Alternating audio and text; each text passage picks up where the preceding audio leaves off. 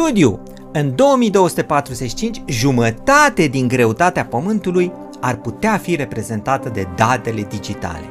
Cum vine nene treaba asta? Haideți să vedem împreună.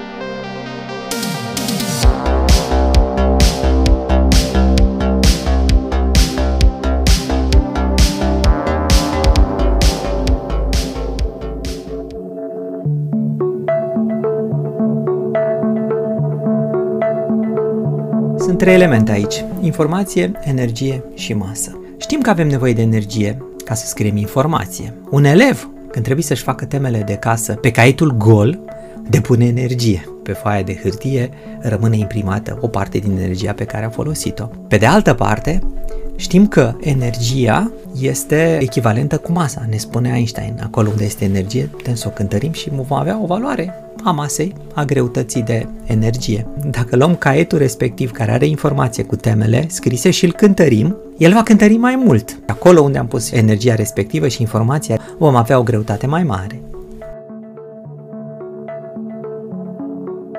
Ne interesează în primul și în primul rând dacă vrem să scriem un bit. Câtă energie avem nevoie ca să scriem bitul respectiv? Inginerul ne va spune, păi uite, ca să scriu aici un bit am nevoie de curentul I, tensiunea U și am nevoie de un timp T ca să-l scriu. U ori I ne dă puterea. Înmulțit cu timpul ne dă energia folosită. Cercetătorul nostru, pe care îl chema Malvin, nu a făcut așa. El a calculat limita teoretică de jos a energiei de care avem nevoie, nu cea pe care o folosim. Copilul, ca să scrie pe caiet, apasă cu creionul tare de tot și îl doare mâna. Ei, dacă ascute creionul și lasă creionul să curgă pe foaie de hârtie, va scrie aceeași informație cu mai puțină energie. Asta spune și Malvin, spune pe viitor vom dezvolta tehnologii și poate că vom reuși să scriem informație cu mult mai puțină energie. Numai că și energia asta are o limită minimă, calculată de către un fizician pe care îl chema Landauer. Și atunci Malvin s-a dus la articolul Landauer și a aflat cât este energia minimă de care avem nevoie să scriem un bit. Energia asta minimă se calculează cu ajutorul agitației termice. De fapt, ea este dată de agitația termică, cu alte cuvinte de temperatură.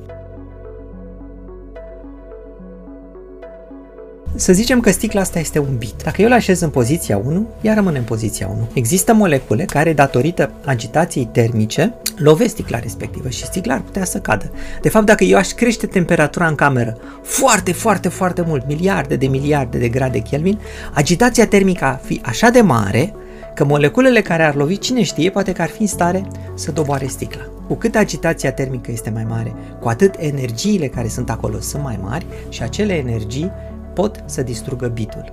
Și atunci fizicianul Landauer a spus așa, energia minimă de care am nevoie este de câteva ori energia dată de această agitație termică, a gradelor de libertate din agitația termică. Dacă avem molecule, este energia stocată în mișcarea moleculelor în agitația termică.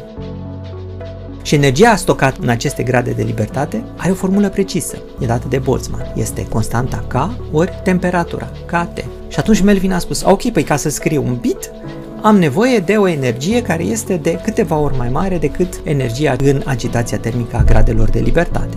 Dacă facem calculul respectiv, luăm ca constanta lui Boltzmann, luăm T, temperatura mediului ambient, pentru că noi scriem biții la temperatura mediului ambient, o să obținem o energie care este aproximativ 18 volți.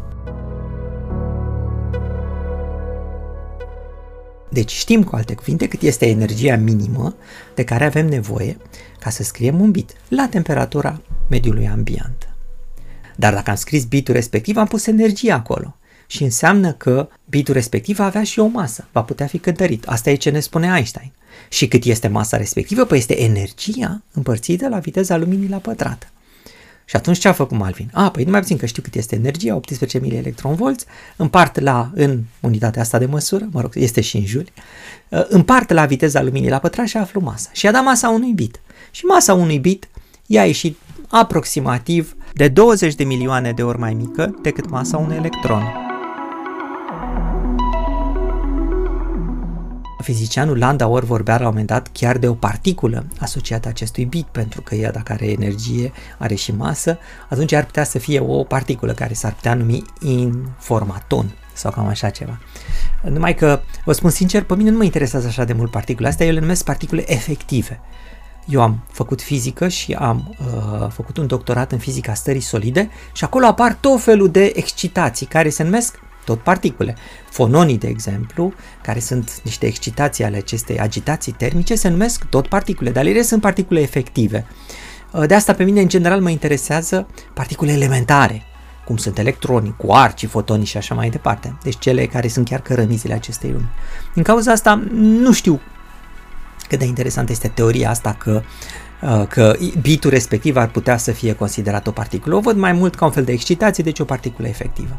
Dar să revenim la ideea noastră. Melvin a făcut pasul următor. S-a dus în datele de la IBM și s-a interesat, domnule, dar cât de mulți biți sunt astăzi stocați în toate rețelele noastre? Și ce credeți? I-a ieșit o valoare de 10 la puterea 21 de biți, o valoare foarte, foarte mare.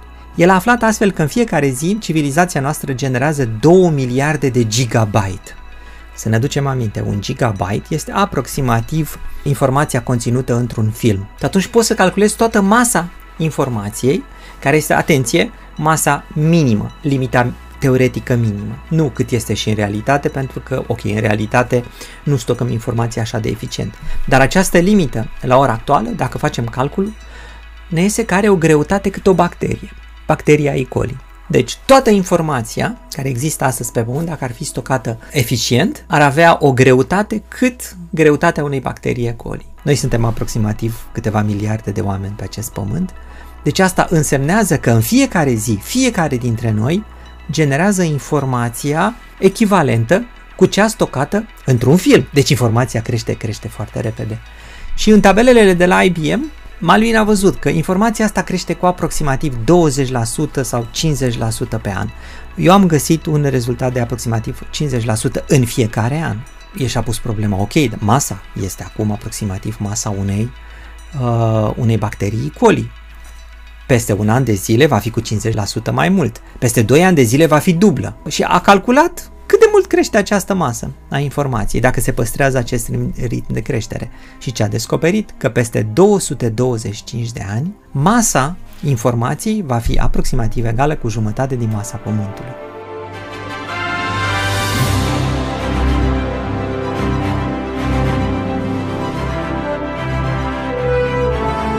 Treaba asta este paradoxală, dar pentru cine cunoaște problema jocului de șah, nu este chiar așa de paradoxală. Există o poveste arabică ce ne spune că cel care a inventat jocul, sau poate altcineva, a vrut să vândă jocul șahului. Șahul era cel care conducea Arabia cu mult timp în urmă, pe vremea poveștii. Și șahul a întrebat, mă, cât vrei tu pe jocul respectiv? Și omul a spus, uite domnule, ca să-mi plătești jocul ăsta, uite ce trebuie să faci. Pe prima pătrățică trebuie să pui un bob de orez. Eu așa mi-aduc aminte. Nu știu precis dacă era bob de orez. Pe a doua pătrățică trebuie să pui de două ori mai mult. Două boabe de orez. Pe a treia pătrățică de două ori mai mult decât pe a doua pătrățică. Adică patru boabe de orez. Pe a patra pătrățică iar de două ori mai mult, adică opt. Și așa mai departe. Pe fiecare pătrățică trebuie să pui uh, de două ori mai multe boabe de orez decât erau pe pătrățica precedentă. Și Șahu ar fi spus, cum așa de puțin? Da, domnule, gata, sunt de acord, nu are ce fel de problemă, plătiți. I-a rugat pe ea să îi dea orezul de care are nevoie. A doua zi se trezește șahul. Când se uită el pe fereastră, cărau ăștia saci cu ore, saci cu ore. Domnule, ce se întâmplă? S-a dus la visnieric. Noi ce se întâmplă? Domnule, îi plătim uh, omului uh, datoria. Păi cum, domnule, așa de mult? Păi da, domnule, ziceți, nici n-am ajuns măcar la jumătatea șahului.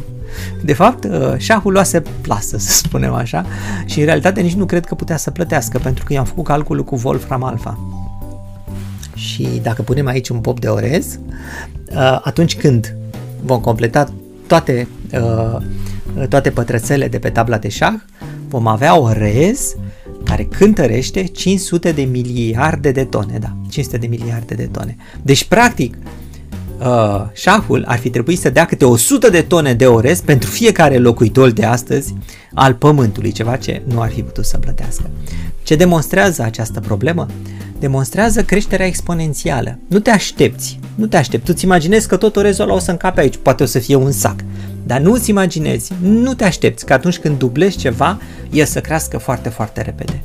Asta se întâmplă și în calculele cercetătorului nostru. Noi, chiar dacă începem cu o greutate a informației de astăzi, care este echivalentă cu greutatea unei bacterii E. coli, pentru că ea crește cu 50% în fiecare an, de se dublează la 2 ani de zile, atunci peste 225 de ani cât a calculat el, atunci într-adevăr vom avea o masă care este echivalentă cu jumătate din masa Pământului. De aici și titlul articolului. Bine, vă dați seama că, în realitate, nu cred că trebuie să ne speriem. Eu nu cred că vom atinge această limită. Și nu vom atinge din două motive. Primul motiv este practic. Pentru ca să scriem așa de multă informație, avem nevoie de multe sisteme de hardware. Uh, deci, la un moment dat, noi vom atinge o limită practică, pur și simplu nu avem atât de multe hard drive-uri, să spun așa, hard discuri, de fapt, cred că se spune, da, pe pământ în așa fel încât să scriem informația respectivă. Avem la ora actuală ferme de computere care luează pe undeva prin Australia, dar vom atinge o limită destul de repede. În al doilea rând avem nevoie de energie ca să le întreținem. Ori la un moment dat ne vom atinge limita de energie și nu vom avea energie ca să întreținem uh, fermele respective de calculatoare. Dar mai există un lucru, cred eu, principial.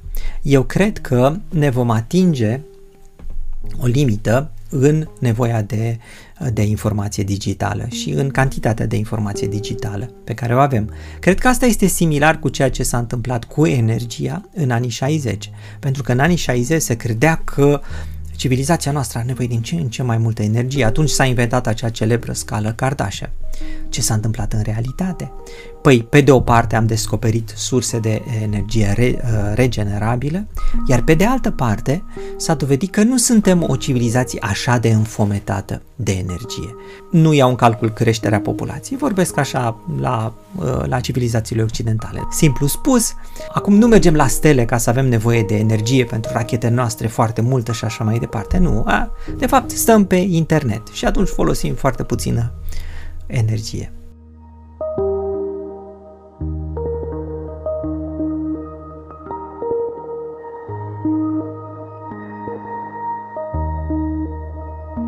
Cred că teoria asta este un exemplu foarte bun pentru a explica fizica, pentru a înțelege că atunci când avem nevoie de informație, trebuie să folosim energie ca să scriem informația respectivă.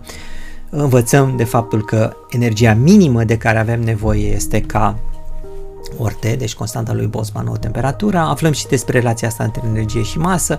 E o poveste foarte frumoasă ca să învățăm puțină fizică, dar nu cred că trebuie să ne fie teamă. În final, vă mulțumesc că ați urmărit acest video. Dacă v-a plăcut, dați subscribe, apăsați pe clopoțel uh, și nu uitați, dacă vreți, vă puteți abona și la Patreon. Contribuția voastră face posibil existența acestui canal de YouTube. La revedere!